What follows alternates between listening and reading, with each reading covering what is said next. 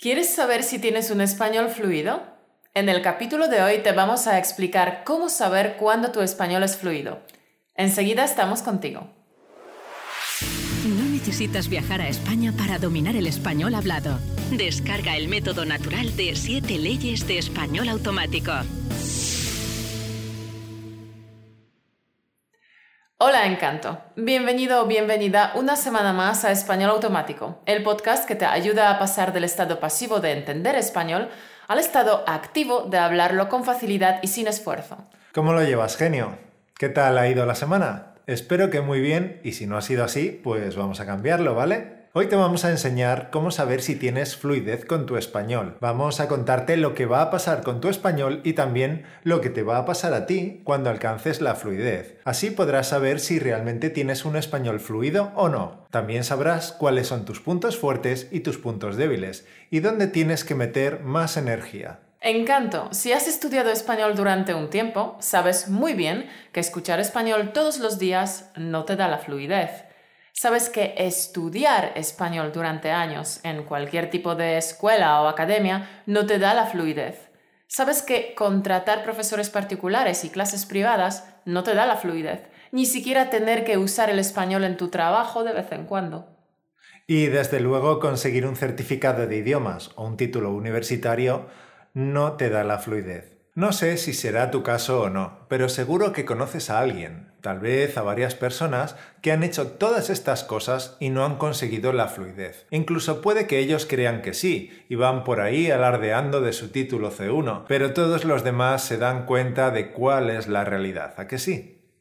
Bueno, pues vamos a explicarte los cambios que se van a producir en ti cuando adquieras la fluidez en un idioma extranjero. Y te hablo desde la experiencia, adquiriendo la fluidez en español hasta un nivel superior al de mi lengua materna, el polaco, y también adquiriendo una fluidez en inglés, también por encima de mi lengua materna. Adquirir la fluidez en una lengua es un proceso, es un viaje, y ocurren un montón de cosas. Es un proceso y no se consigue de un día para otro. Es un proceso que sucede lentamente, poco a poco, a lo largo del tiempo. Aprender un idioma es un proceso que en su mayor parte sucede de forma subconsciente. Por eso uno no suele darse cuenta de los progresos que está realizando. Puede tener la falsa creencia de que no está avanzando, pero es cuando echas la vista atrás y evalúas tu nivel de hace seis meses o un año y lo comparas con tu nivel actual cuando realmente te das cuenta de cuánto has mejorado. Bueno, pero para saber si tienes un español fluido, vamos a tener que fijarnos en varias cosas. Tenemos que fijarnos en tu comprensión del idioma, en tu forma de hablar el idioma y en cómo los demás te entienden a ti. Bien, pues, ¿cómo sabes si tienes la fluidez en español? En primer lugar, vamos a fijarnos en tu comprensión de español. Cuando alcanzas la fluidez, eres capaz de entender el español perfectamente. Así de claro te lo digo. ¿Esto significa al 100%? Pues no. Puede que no entiendas a los andaluces o a los argentinos o a algunas personas que pronuncian fatal. También puede que no entiendas algunos temas con los que no estás familiarizado. Puede que no entiendas una conversación sobre física cuántica o sobre mecánica del automóvil. Por ejemplo, dudo mucho que pueda conversar con mi madre ni de física cuántica ni sobre la mecánica del coche, pero no cabe duda de que mi madre habla español con fluidez, ¿verdad? ¿Entiendes a qué me refiero? Bien, y también en conversaciones cotidianas, hablando sobre temas habituales con los que sí estás familiarizado, también te puedes encontrar con palabras o expresiones que no conoces. Pero seamos realistas. Estas cosas también te ocurren en tu propio idioma, así que exigírselo a uno mismo respecto a un segundo idioma no sería coherente, ¿verdad? Así que has logrado la fluidez en un idioma cuando lo entiendes todo, excepto aquellas jergas con las que no estás familiarizado aquellas nuevas expresiones que nunca has oído, lenguaje callejero o juvenil con el que no te relacionas, y por supuesto no necesitas entender a todos y cada uno de los hispanohablantes de cualquier región para considerar que tienes un español fluido. Pasemos ahora a tu capacidad de hablar en español. Puedes considerar que has alcanzado la fluidez en español cuando eres capaz de hablar sin tener que traducir en tu cabeza desde tu lengua materna cuando esto ocurre, hablas de forma automática. No tienes que pensar en cómo se dice lo que quieres decir. Cuando estás metido en medio de una conversación, no piensas en si tienes que usar el subjuntivo, ni piensas si se dice por o para, no tienes este tipo de pensamientos internos. Simplemente hablas para comunicarte, para que te entiendan. Hay algunos alumnos muy perfeccionistas que a veces se sienten frustrados porque dicen que hablan despacio, que piensan mucho en lo que quieren decir. Cuidado, Puede ser cierto, pero aquí hay que hacer una distinción. Pensar en lo que quieres decir es algo normal. También lo haces en tu idioma. No quieres hablar sin pensar y decir tonterías, ¿verdad? Y si la conversación es profunda, más hay que pensar, ¿a que sí? Entonces, la conversación es más lenta, hay más pausas, pero las pausas están muy bien. Hablar deprisa parece ser un objetivo para los estudiantes de idiomas, pero hablar deprisa es el primer gran error de todo orador.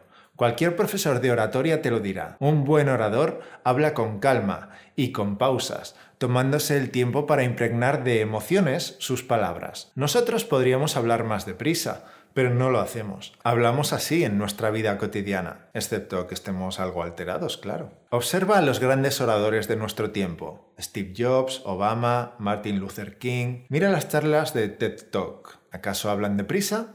Claro que no. Así pues, lo que tienes que tener en cuenta para valorar tu fluidez no es si piensas en lo que quieres decir. Como bien ha dicho Caro, es si piensas en cómo se dice lo que quieres decir. También puedes considerar que has alcanzado la fluidez en español cuando detectas los errores que estás cometiendo al hablar. Cometes esos errores porque estás en medio de una conversación sin preparar, improvisada, espontánea. Esos errores también los cometes en tu propia lengua como nativo ocurren en todas las conversaciones. Hemos hablado de estos errores repetidas veces, pero si tienes un español fluido, cometes pocos de estos errores y al instante te das cuenta, los pillas. En definitiva, no son errores por desconocimiento, sino errores propios de una conversación espontánea.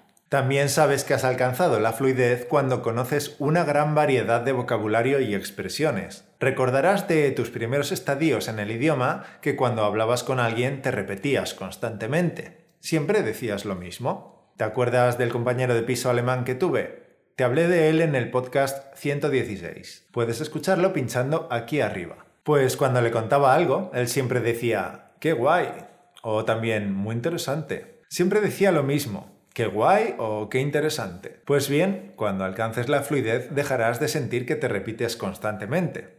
Es un sentimiento horrible y agotador. En cambio, tendrás más variedad de formas para expresarte, para expresar tu opinión o tus emociones. También sabes que tienes un español fluido cuando usas los tiempos verbales correctamente, de forma automática. Si estás pensando que el subjuntivo es difícil o no sabes bien qué tiempo verbal usar para el pasado, esto es porque tienes un nivel principiante o intermedio. El aprendizaje de un idioma ocurre básicamente de forma subconsciente. Si tienes mucho input, es decir, escuchas mucho español, lees mucho en español, los tiempos verbales empezarán a ser naturales para ti.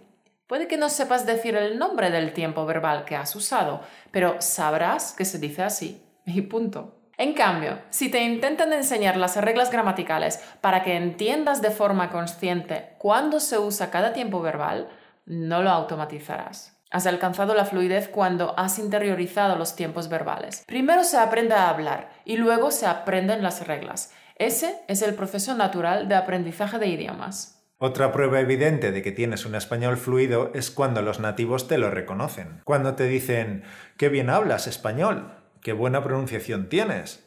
O como le dicen a Caro, si hablas mejor que yo. Esto es una pasada porque he visto muchas veces cómo cuando está hablando se sienten obligados a interrumpirla para decirle cosas como esas. Entonces me doy cuenta de que se quedan embelesados y no dan crédito a que alguien extranjero pueda llegar a hablar tan bien. Porque encontrar extranjeros que hablen a un nivel nativo o casi nativo no es lo habitual. Tú eres muy malo para decir pacto, yo roto este pacto. Roto el pacto de vestuario. Ja, interpretación siempre negativa. Siempre negativa. Nunca positiva. Pobre Bangal, ¿cómo se enfada? Bueno, también sabes que has alcanzado la fluidez en español cuando entiendes los chistes. Esto es muy difícil. La mayoría de los chistes son lingüísticos. Dobles sentidos, juegos de palabras, ironías, chistes que se basan en el absurdo, en la incongruencia. Cuando uno racionaliza mucho el idioma, también racionaliza los chistes y entonces no tienen gracia.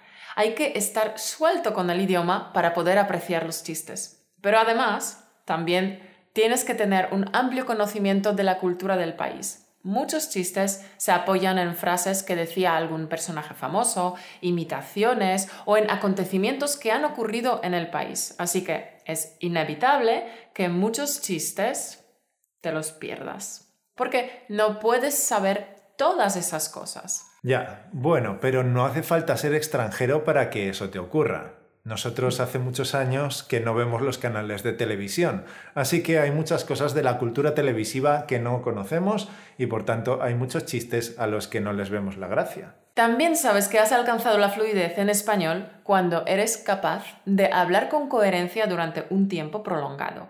Si puedes hablar dos minutos o más sobre algo de forma coherente, has alcanzado la fluidez. Con este objetivo hemos desarrollado un ejercicio de nivel 10 que se llama activador de fluidez, que forma parte de nuestro curso Piensa y habla en español. Puedes probar gratis el activador de fluidez en este link de aquí arriba y también te lo dejamos en la descripción debajo del vídeo.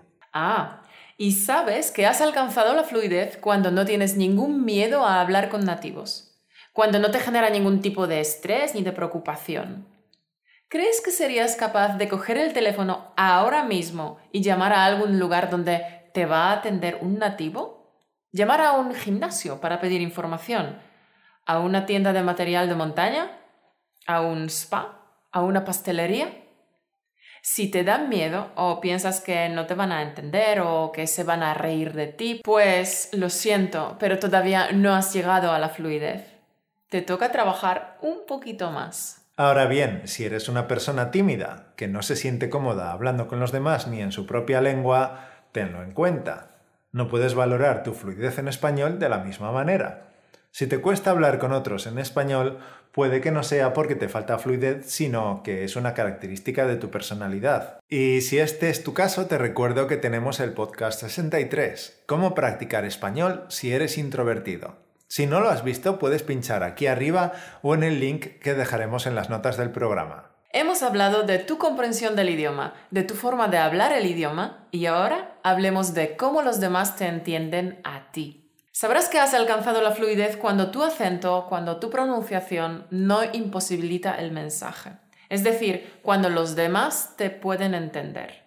Pero mucho ojo, mucho cuidado con esto, porque puedes hacerte entender y seguir teniendo un acento muy lejano al acento nativo. Y tú quieres mejorar tu pronunciación y hablar con el menor acento posible. No te duermas en los laureles y sigue trabajando la pronunciación. La buena pronunciación hace que los nativos perciban que tienes un excelente nivel de español. Si hablas como un papagayo, pero con un claro acento extranjero, no tendrás tanto reconocimiento. Por cierto, dormirse en los laureles es una expresión de la que hablamos en el podcast 37. Bueno, campeón, terminamos con una cita motivacional de Frank Smith. Un idioma te pone en un pasillo durante toda la vida. Dos idiomas te abren todas las puertas a lo largo del camino.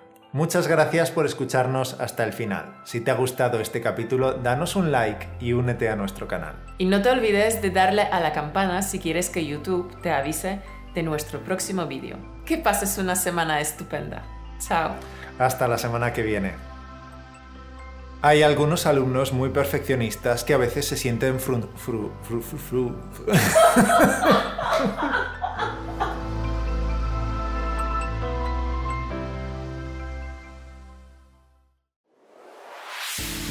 Gracias por escucharnos. Únete a la conversación en españolautomático.com o busca español automático en iTunes.